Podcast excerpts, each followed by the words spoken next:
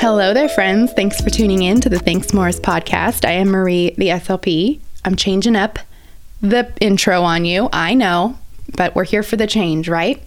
Today I'm talking with my friend Allie from Alice and the Human. We're actually continuing our conversation that we did in an Instagram live a couple nights before recording this podcast. We have a lot of good stuff coming your way, by the way. This is not the last you'll be hearing from Allie and I together. Allie is here to share all about her discovery as an autistic person.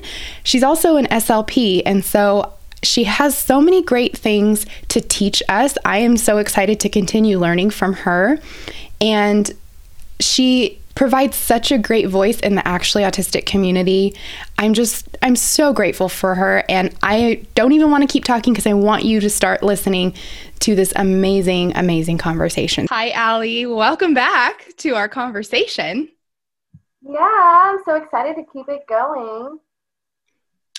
We, um, for those of you that don't know and need to go still watch our live, we did a live um, on a couple days ago that we wanted to continue talking about um, all about just I think I think really like if I were to summarize it, and Allie, you can tell me if I'm wrong here, but it was really just about like the need to kind of elevate um, autistic people's perspective perspectives and voices in our communities in our society. Um, I don't know. You get yeah. That's exactly exactly it. We need to like collectively as a whole um, listen to the voices of marginalized people and people that aren't you know um, that aren't often heard and don't often get a platform to share their perspectives um, and often get you know kind of gaslit and ignored in mainstream culture. Um, so yeah, listening to the voices of autistic people is definitely on that list. Yeah, exactly. I know, and it's it's unfortunately a long list. Um, but it's, you know, I think this is a good place to start because we are both, and, and we'll have you share your background, but we're both speech pathologists. And so, but you have a different lens, and I'll let you talk about that. That's um, because, yeah. you know, go for it. Go for it. Um, Yes, I am an actually autistic speech pathologist, and I say actually autistic for a handful of reasons. Um, it goes along with the um, you know hashtag actually autistic online community, and that is that hashtag is what really opened all the doors for myself in figuring out neurodiversity post my diagnoses and like my own self discovery. But also, it's not um, some of my coworkers. I think sometimes when I say actually autistic, get a little bit of a a nudge of like, oh, what is like what is that? And it's just it's not to discredit people that aren't autistic or anything like that. It's just to like clarify and be clear and direct. Um, and you know have clear communication. So yeah, but it is an interesting perspective as you know growing up as a late diagnosed autistic person, not knowing I was autistic until earlier this year when I was still I'm still 25. Um, and kind of figuring out how that works as a clinician and as a speech pathologist and working out you know what i was taught in my degrees about autism and my experience with autism. And then also like what i personally have experienced and how to mesh those things and what to share with others and what not to share. And yeah it's a big jumbled pile of things. Yeah. Um and it's i think that you know and i could i could say this and i've already i know i said it on our live but i'm so grateful that you've created this platform for yourself that is starting to really i mean i know you've probably seen more growth in the last couple months but um, it's starting we're starting to really see more actually autistic uh, people via maybe instagram or different social media platforms feel more and more comfortable. And it's a, you know it's like they say it's a marathon it's not a sprint. But i've started seeing i mean that's how i've connected with you and um, others that are starting to feel like they they want to be heard and and they almost like they deserve to be. Like uh, it's almost like our society has kind of not and i don't i i mean I'm just speaking from my own opinions and the things I've seen in the last four years as a speech pathologist, but it's like our society has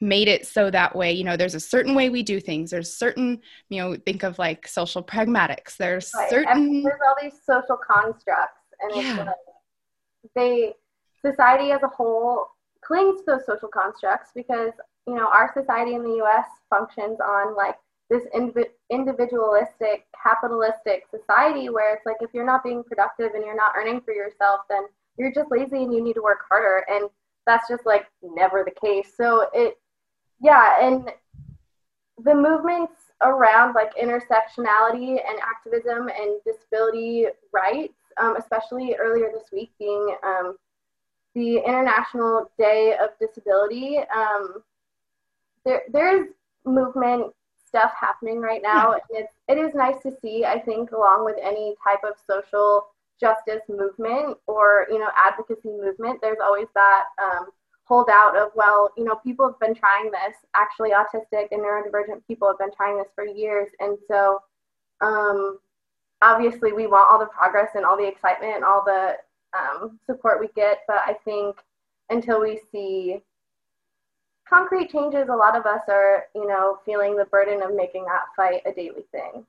Yeah and i can totally understand that and that's part of why you know i think it's important for eh, you know we can start from a place that we have like you and i we have a commonality. We are both mm-hmm. speech pathologists. We're both passionate about working with autistic individuals and individuals that have identified needs or you know and maybe not identified needs right. i mean like look at you with going through you know your whole childhood without that you know i work with preschoolers but it's so important to me that if you know a parent has a question and maybe is a little fearful for an evaluation that i can have some sort of um, like a resource kind of kind of like you or you know or or you you know where i can say hey Allie how can i approach this? What is your perspective because you have that input that maybe i don't have um yeah and a lot of my friends like a lot of my friends who are um like therapists and like just like general mental health therapists and like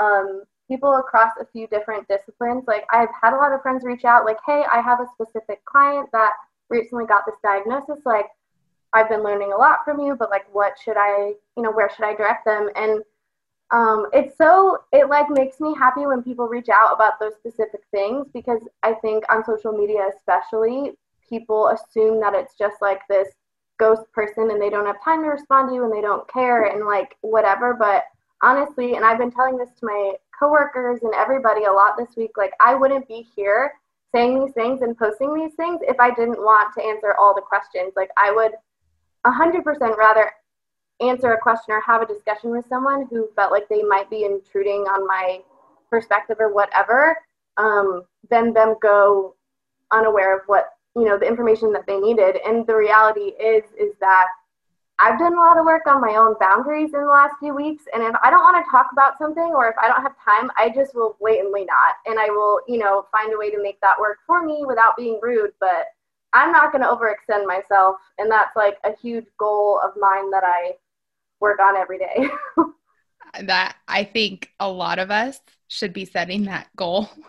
Um, I know yeah. that that's something about a year ago, even for me, I was like, I think I'm taking on too much of the things that are causing like my energy to shift or my, you know, and um, I think it's important for everyone, but sometimes like especially when you're like I know you're so passionate about what you're doing. And so it's sometimes we don't see where like the line is because we want to make sure we are answering things but I, I'm I commend you for doing that and taking on that goal because it's important for for you to be able to serve your community, right? Yeah, and like exactly. I've just I've made so many like little I don't I always say the word little, but I don't know. Some people find that like belittling to things. But anyways, I, I've made all these like mini online friendships where like I have these consistent conversations every few weeks with people that, you know, I follow and they follow me and it's it's nice to have that community and I think that it's been really easy for me to build that community so far because as a whole, like the autistic community, like we don't care about the social norms. If we want to talk to someone, we're probably just going to talk to them. And like yeah. to have our energy met is just so refreshing. Like to actively be messaging someone online and be like, I can say whatever I want and be like, oh yeah, they get it. Like, you know, obviously to a degree of respect, but like to just not have to hold back and explain certain tendencies or like explain why I message back immediately because I'm up all night on my phone because I can never sleep. Like to have such a common understanding has been is so invaluable. And i think for so many of us who are late diagnosed it's just like such a refreshing breath of fresh air to not feel like we don't understand ourselves and nobody else does either.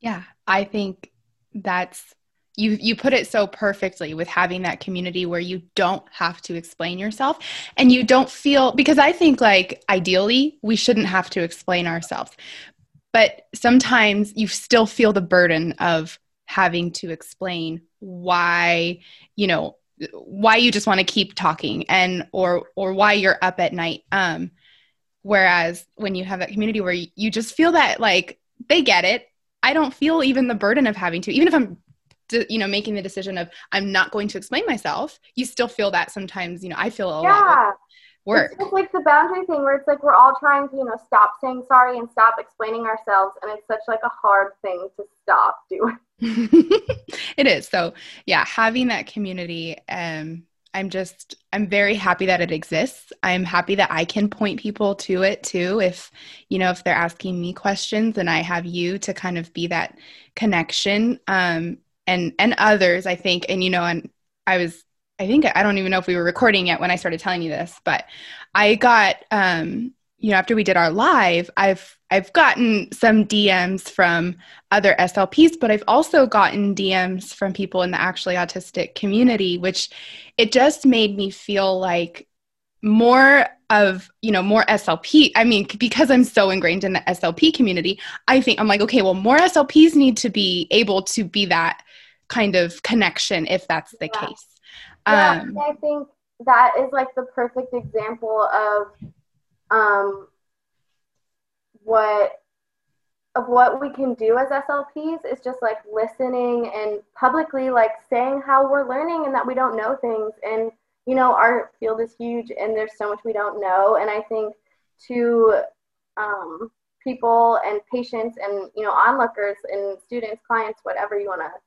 whoever you're like working with um, there's that superiority effect where we come off like we're the professionals and we know everything. And you know some people portray that personally. And you know that's that's a very intimidating thing for people especially autistic people and you know the disabled community where we're we have a lot of healthcare trauma with providers usually. And so for people like slps to be so public about hey this is what we're learning. Tell us this tell us that. Like it's it's so reassuring. And um, I think that the speech community and the actually autistic community online obviously are separate because they're different. But yeah. um, like I was telling you, I think a little before we started recording, when I first got my diagnosis and really was going through my discovery, and at the end of my really severe um, autistic burnout earlier this year, I had to detach completely from the speech path community online. I unfollowed most of the speech accounts and I was just like, nope, can't do this. I can't, can't do it. Um, and now obviously I've gotten a lot back into it, but I think as speech paths, we don't always realize the trauma that comes with experiencing a lot of different things, but you know, being disabled or being autistic and not knowing it or just any there's there's a lot of trauma with it. There's a lot of talk in the autistic community, especially about how can you even separate trauma, like a traumatized human from an autistic human? Like in this day and age, with the way that a lot of us were raised, um, in like society wise, not to like throw at parents, obviously, but um, you know, like I, there are very few autistic people who didn't grow up traumatized for things. So it's yeah, yeah. There's there's just so much that I think needs to be talked about, and I think that for our kind of generation of like millennials and Gen Z and all of that, especially during times of COVID, online and Instagram and those places, like that is that's where our platform is and that's how we can connect. Yeah. And I think it's it's kind of like, you know, I don't know, I have so many thoughts. I always do this to myself. I have so many thoughts. I don't write them down. But it's okay. but you know, in just kind of jumping off of that point of having that social media platform, I think that's why it is so important to be willing to have conversations. And we talked about this in our live and coming together and asking questions um, and and being learn learnable, teachable. Um, you know, as SLPs, I think I I try to make sure that I'm saying that enough. I guess sometimes maybe I don't I you know, but I'm like I am here to learn. I I feel like I as a you know they i remember in grad school they tell you as an slp you know it'll be about four years five years and then you'll feel like you don't know what you're doing. It's like why don't you just teach me what i need to know now to know what i'm doing? Why are you going to make me flail like a chicken with my head cut off for five years? what? I know.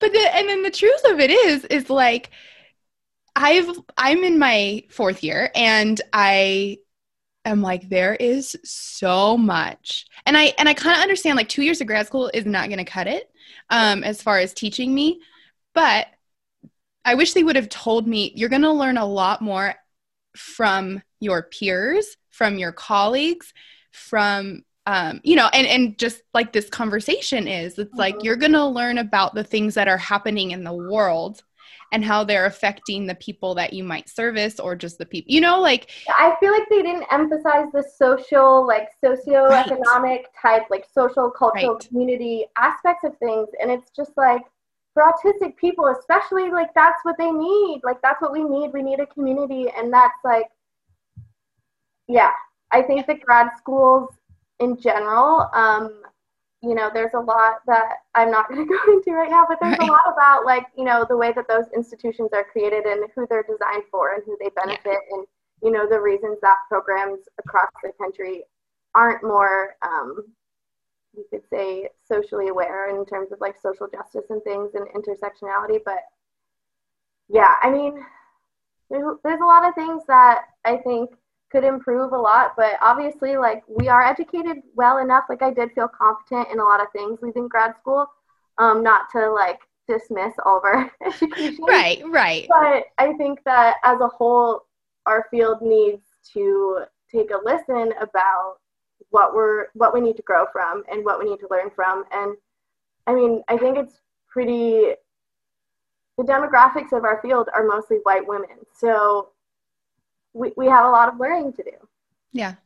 No, and that makes that makes perfect sense. Um, and so that is always my biggest, you know, I get asked a lot like what's your big your best piece of advice for someone leaving grad school or going into grad school? I'm like you better be teachable and you better continue to be teachable after you walk the stage and then you better continue to be teachable after ASHA gives you your certificate of competence and then you better continue after your first 3 years like Exactly. One of the best things um one of my somebody, professor, somebody in grad school said that I always think about is that as you become more and more experienced, like you need to obviously like be a supervisor or mentor to graduate students, graduate clinicians, new grad CFs, like when you're able, but also like see those people as an asset, like learn about the current research, learn about the new perspectives, learn about what people their age, because usually, you know, the older you get, the newer grads are going to be younger. Like, you know, it's, and I think that personally that's something I've had a hard time in my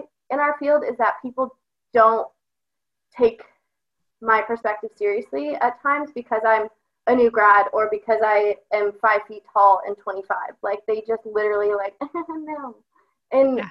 you know like our field isn't immune to that. Like we're all humans. People all react that way, and so it's important to be aware. I think of our biases and like remind ourselves to learn and be teachable. No, I 100% agree. Um. I got, I texted her a minute ago and I was like, coffee. I love that. Oh my gosh, so sweet. Picked out my gay unicorn mug. Oh my gosh, I love that. so sweet. I was in this is such a tangent, but it just reminded me because I when um a couple months ago I had to, my boyfriend and I had to take an emergency trip to Tennessee for family. and I had to run IEPs one of the days we were there. And since everything was virtual, I was like, well, I don't have to take a day off work. I just have to sit in the hotel room and run my IEPs. Yeah. And I had like four back to back IEPs, and he was in there working on music. Um, and I was texting him like, "Get me a snack." Okay, now I need water, and he's like rolling it to me under the table. it's so funny because like now I'm back to work and it's all remote, and so this past week, um, Kella they work at a residential psych facility, and so they're swing shifts. So on Wednesday, Thursday, Friday, when I'm working from home, I have somebody who wants attention all day. so it's really entertaining. But yeah, yesterday, um, one of our best friends kidnapped her for me. So I'm hoping to loan oh. her out to our friends. so funny.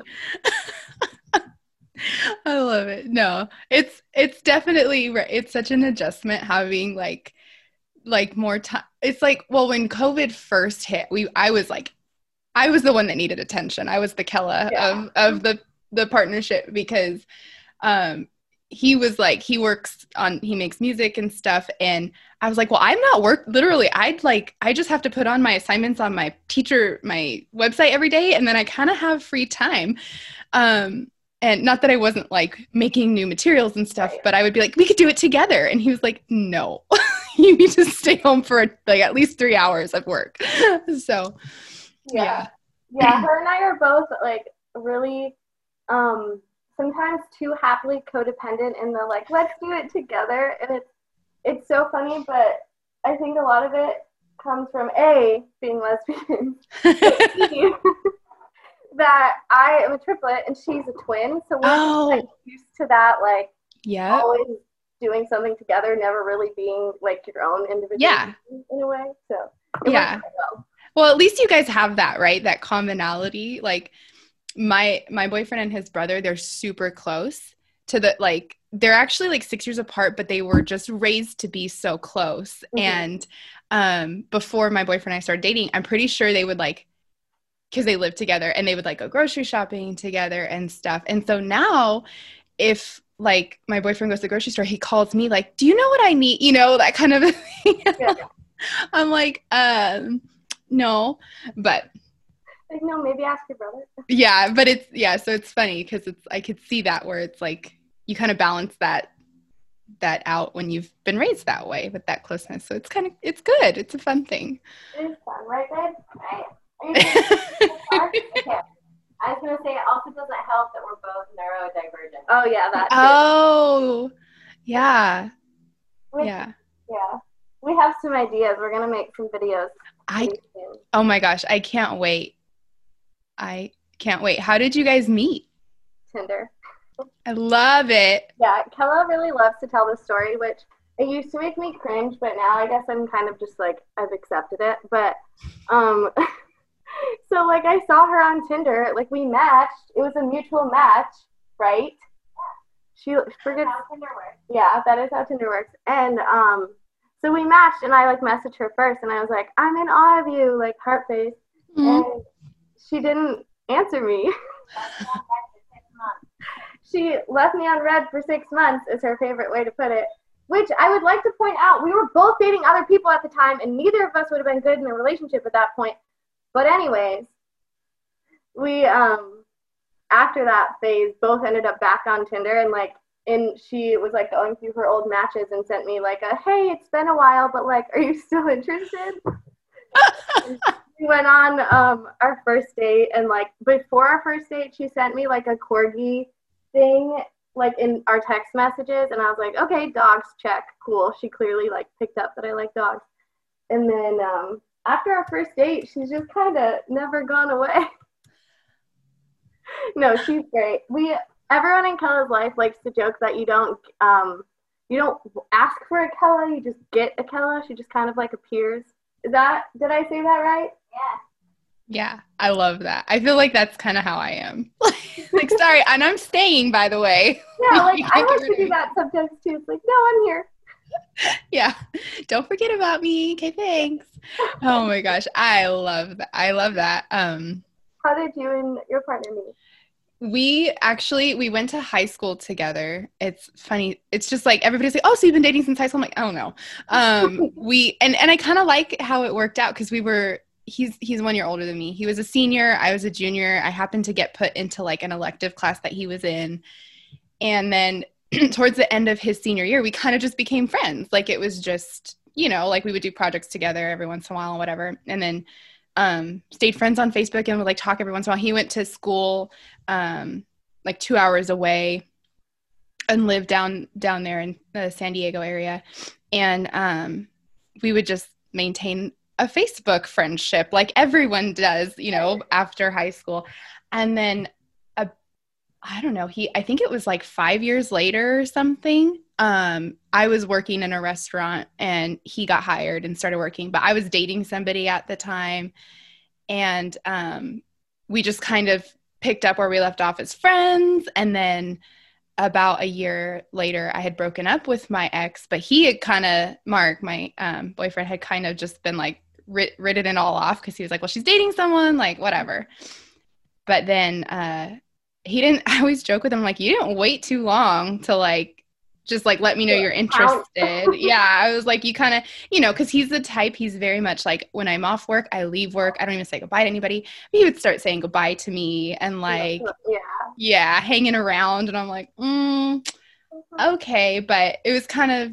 It was good that we had like time to just become friends, I think, because I was not in a place like even the year he started working, you know, with me and we kind of reconnected if I'd broken up with my boyfriend that at that time it would not have been a good idea to like start dating. I needed to get to a place where I could be more mature. Exactly. And like that's how it worked out well for us. I always think that like if we had actually like connected at that time, we would have had a very like toxic separate like it would have been like it just wouldn't have made sense and then we would have probably eventually found our way back to like okay, I'll like hang out with you again, but I don't know. Yeah. Do you agree with that? Um, I agree that timing is everything. Yeah. She's like, I agree that time heals everything. No. I love it. Okay, well, anyways. No, you guys are you guys are awesome. And Kella and I recently we were talking about our live too on Instagram. Oh, really? Just how, how awesome it was to get to to share all that information. Um, I still i'm like kind of it just it left me feeling so it left me feeling obviously like oh my gosh I have a lot to learn still obviously but it also was like this is a really great step and I I think it's a really great step for other people in the SLP community to follow. Um, yeah. yeah, and I was like really really excited to see um it's honestly it's like more and more each day and each week like I'm getting different accounts that are like these really big um, speech accounts with you know thousands of followers and it's like um, whether those followers are speech paths or just you know parents or families or whoever like that's a, a big audience so and it, it's really reassuring to me that i'm getting some people with like these big audiences to you know listen and at least like follow my page and learn a little even if they're not interacting with me or like posting things like yeah. just to know that people are like oh yeah i should probably like figure this out like it it is it's reassuring and it's fun just to like socially and like individually for me like it's fun yeah. obviously we all like the dopamine that comes with social media but um yeah it's it's exciting and i'm hoping that the disability um,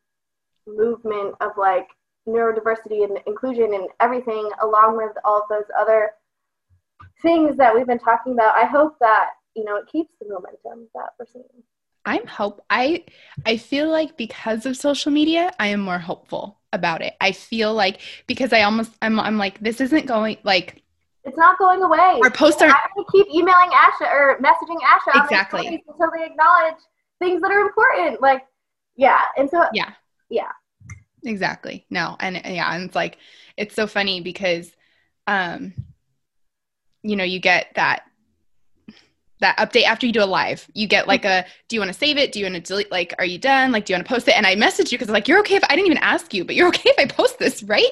Like i don't want it to go away. Right. um and at the time i had i had just gotten my new phone and hadn't set it up yet, but my old phone I couldn't save. like because oh, no. my my memory was all you know gone because it's an old phone and mm-hmm. not working. And um i was like well i'm posting this because it needs to be saved. Like i can't i can't um act like this didn't happen you know this live didn't happen. Um yeah. no, and I, was, i'm i'm happy that you were able to save that because i realized after that i was like oh i don't have access to that video. I know. And you know what? Now that i have i could probably save it. I should probably send it to you. I'd love to put it on like youtube or something on my yeah, youtube channel um, that would be super helpful if you could send it to me and yeah, yeah feel free to put it wherever okay. i so one of my one of our best friends is a coda um, okay. I live a deaf adult for people listening if they don't know. Um, and she's also an interpreter for the deaf. She went to Gallaudet. She's like an amazing human, and obviously like has been like ASL was her first language. She's been a part of deaf culture for her entire life. Um, anyways, I was uh, transcribing our thing for hours the other day, and it was interesting because I, I like to listen to things because especially when I do any form of public speaking, I kind of like black out in the moment. I'm like, what did I say? I, do, I hope it made sense. But um, so, anyways, I was asking like, what what can I use for like captions and things like that, um, so that I don't have to spend hours transcribing things. Yeah. Um, and there was a post I shared this morning that gave a few examples, but the one that she told me, which I downloaded, is called Mix Captions. Okay. And so um, I was planning to use that to finish the rest of the transcript from the live. So if you want to send it to me, yeah, play around with that app. Let me see if maybe I can save it right now just so I don't forget. Yeah. Um, to my phone. I like how I'm just. This is just this is a conversation. I love it so much. I honestly can't. I hate the like formal type conversation things because me too. it's just such like a dumb thing. Like, no, if I'm talking, I'm talking. yeah. But also, I think that mixed captions, the ones that I, the one that I downloaded, it might have had a small fee. I just hit like download and I wasn't paying attention. Oh, okay. Well, I mean, there are some free ones that are in um, one of the posts I shared this morning. Okay. I don't know if I can save it. It won't. Okay, well, I'll Google it. I'll figure this out after because like i really want you to be able to have those captions and i'm going to look into it because i wonder if like on a live event you can use yeah, yeah okay because oh, yeah that's what like i'm pretty sure you can. I don't know as far as like live as in in the moment use of it but that i just would have to look like i feel like there might be some program or like a resource for that but I know at the very least you can upload a saved video and it will transcribe it or like caption it for you, and then you yeah. just do an edit and like approve. Yeah. Proofread. Um, at least that's what I got from the description um, my friend gave me. So we'll see. I downloaded it this morning. I got it. Okay. Yeah, definitely let me know um, if you've learned about it before I do. I'm yeah, for sure going to look into it because I want it for my stories too. Because I've been trying to in my stories. You know, I sit and it takes like ten minutes. I'm typing out.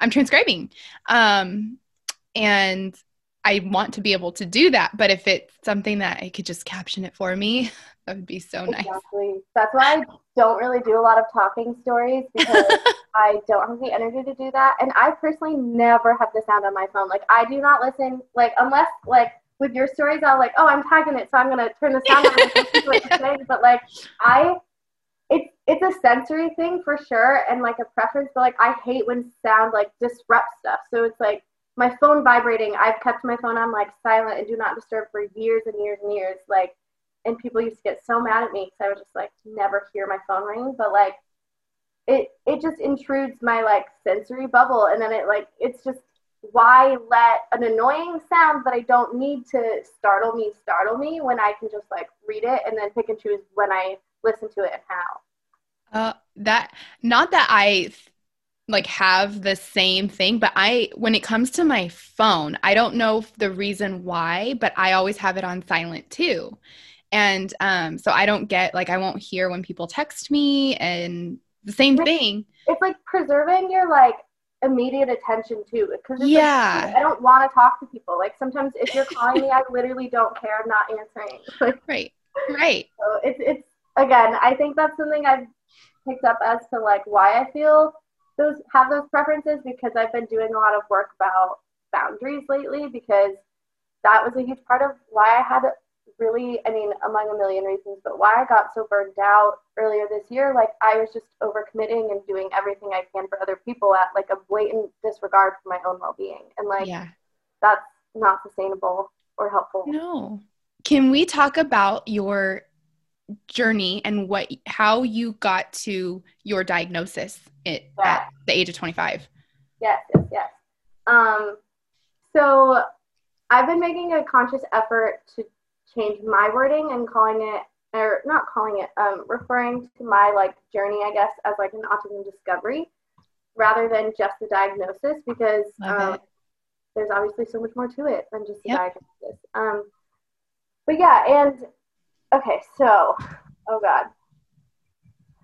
I don't know where it makes sense to start. I mean we obviously talked a little more about like how i had some original like ideas about it in my clinical fellowship and being around self-contained mm-hmm. um, classrooms, but I think the bulk of the realization came um, in 2020. So in the beginning of, or at the end of 2019, I started my job at a children's hospital, and it's I ended up seeing mostly autistic kids um, most of them didn't have diagnoses yet. They were coming for their first ever speech referral. Um, and either were on the waiting list for the autism clinic or within our like um, hospital unit or um, hadn't really hadn't had that discussion yet.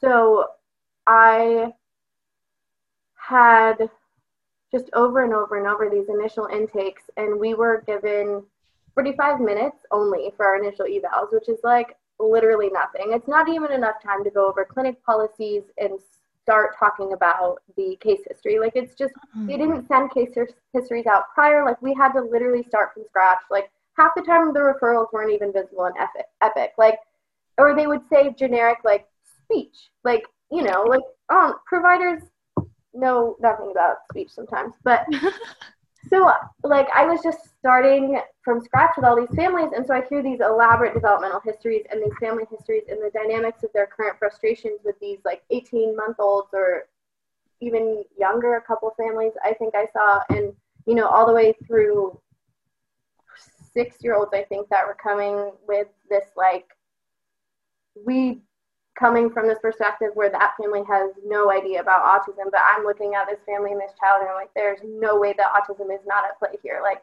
this is what this is. And um it it got really hard because it brought up there was so much going on at that time. Like physically, I was having a lot of sensory problems in that job with the fluorescent lighting, um, and with the very like strict professional dress code. Like I couldn't do it. And honestly, I don't think anyone there should have been in that dress code. Like we're crawling on the floor with kids. Like this isn't it's not logical. And um, like physically, like I have a lot of posture problems and um, you know, like I have fibromyalgia and a lot of like muscle pain and nerve pain and I have giant boobs. I have I'm a 30G, a 30G, and I'm five feet tall oh, and girl. I'm like 120 pounds. I cannot support these and my spine. Oh, yeah.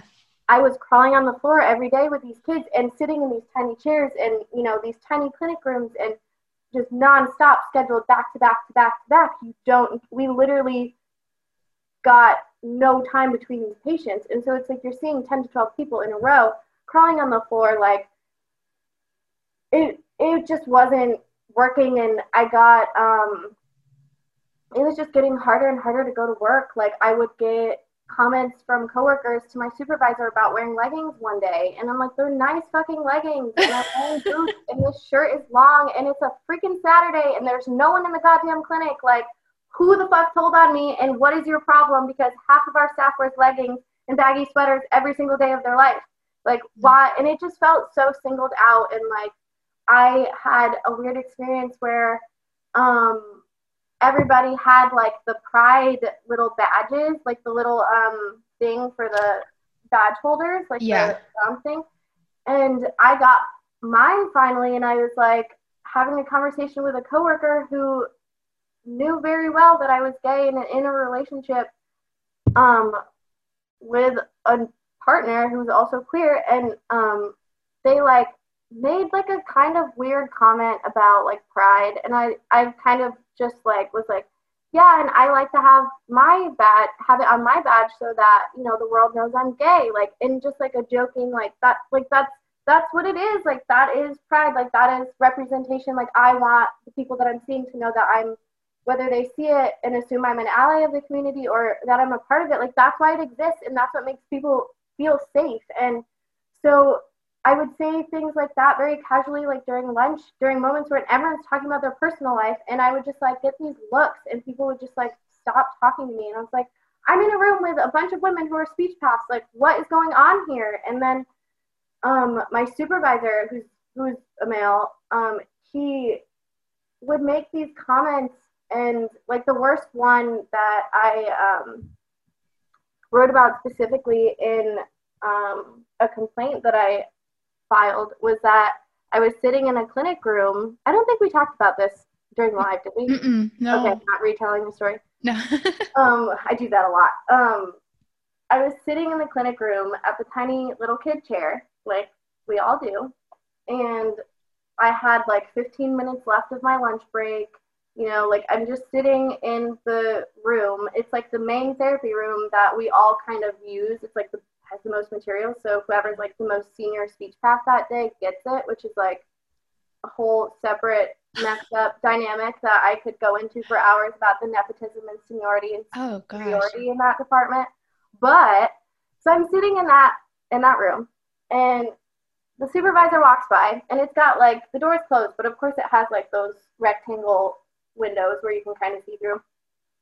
And so he like walks by and then walks backwards, like he's doing a double take, and kind of like nudges the door open. And he's like, You look like you're stimming. And he like starts laughing and just walks the fuck away. And I I wasn't even officially diagnosed yet then, but that was it was that point that I knew very damn well that I was autistic and I was telling my friends and my partner and like talking about it in my life. And I just sat there, like, I fucking am. I'm fucking stimming. I'm playing my dots game because your fucking schedule is ridiculous and this workplace is ridiculous and it kills me to show up here. But yeah, thanks for laughing at how I'm coping with existing. When you're supposed to be my mentor in a freaking teaching hospital. Yeah. So. Oh my gosh, that makes me tear up. Like.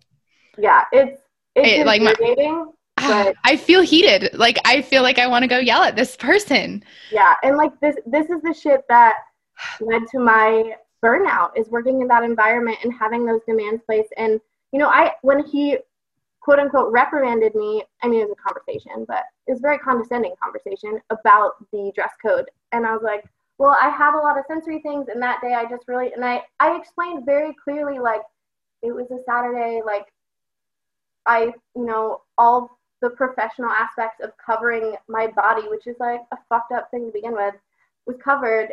And, you know, like I needed that to wear that sense, like sensory wise that day, I needed it. And like I didn't come out and say I have sensory processing disorder or anything, but like I made it very clear that I had a sensory need that needed to be met that day, and like that, and he just was kind of like, well, this is the dress code. I'm like, okay, so. See, and oh, I just am so angry right now, um, and rightfully so. It just it it's so frustrating like i'm just so proud of you first of all because you it sounds like you were at least so vocal for what you needed regardless of I having be, at least. What? I tried to be not that you tried but at least like i mean because here's the thing like and i love by the way i have to go back really quick and say discovery with to or with autism because i know i've been saying the word diagnosis throughout this podcast right, but, which like yeah but they're also it's like it's two different things. Your diagnosis and your discovery are completely separate. So different. So, yeah, and, and I think both words to be used. But I and but I uh, see, and that's something that I just want to take and use with my families. That you know we talk about. I sit in IEPs and I get so frustrated when other professionals sitting next to me, you know, are like, "Well, that's due to their disability," and and you know those that kind of language, which yeah. it's just because the medical stuff bothers me because it's not representate it's not representing the individual.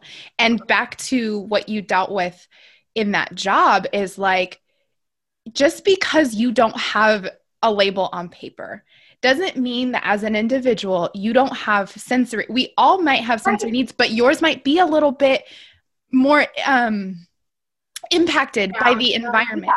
Yeah. Yeah, yeah. and like it shouldn't yeah. That whole thing is it's just so messed up because i think in general letting our coworkers and the people in our lives know like what types of things help us function to our best and help us not to like be you know distracted and like it's it's just a normal thing to do. It's like hey when you meet a new person like hey this is what i'm about. These are my pronouns. Like this is who i am. Like fyi like these things are really important to me or whatever. And it's it's not saying that like we all should run around like telling the world what we need to function every day if we don't want to but like it's a normal thing to ask for what you need and i think the idea that professionally we should set aside everything about ourselves at all times in regard our health and our needs is like a stupid capitalist patriarchal dumb idea. And it's like yep. it's hurting people. Like me participating in things that are like aversive to me sensory wise like yeah that can be just like frustrating and annoying and upsetting but also it's like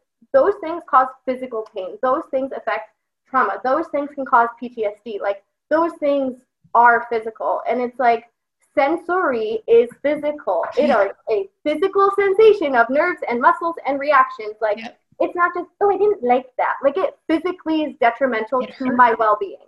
Yep. So i think that's something so many people are like oh sensory is squishy. It's for like people who don't like no! I know. I know. It, it makes me think i have um a student who, you know, right now we're virtual, but I got, I started with him in person and he has, you know, what you might say are a lot of sensory needs, right? And so one of the first things somebody did was like, oh, let's get the squish toys. And I'm like, no, let's look at the lights. Let's look at what's like what he's sitting on. Yeah. yeah. The clothing. Like, like hold know, on. What what else is going on? Let's just not it's like it's like jumping to thickened liquids for everybody with dysphagia. There you go. No, no, no, no, no, no, no, no. None of that makes sense. This, yeah, it's it's so, and I think you know, going back to you saying like talking about, you know, maybe I'm not going to go and and what did you say? Talking about like being able to to speak up for yourself, but you don't have to like go and like yell it to everybody, but right? But you have to scream about it like to everybody and be an open book the way that I do. Like everyone can keep what they want to themselves. That's obviously our own decision. But right. I'll be able to feel okay if we want to voice what we need. Friends, I'm going to end this episode right there. That is part one of my conversation with Allie. Part two is full of some really great things as well, and it will be out on Thursday. Check Allie out. Her information is in the podcast notes. Ask her questions, give her a shout out. She's doing an amazing job, and I'm so grateful for her. All right,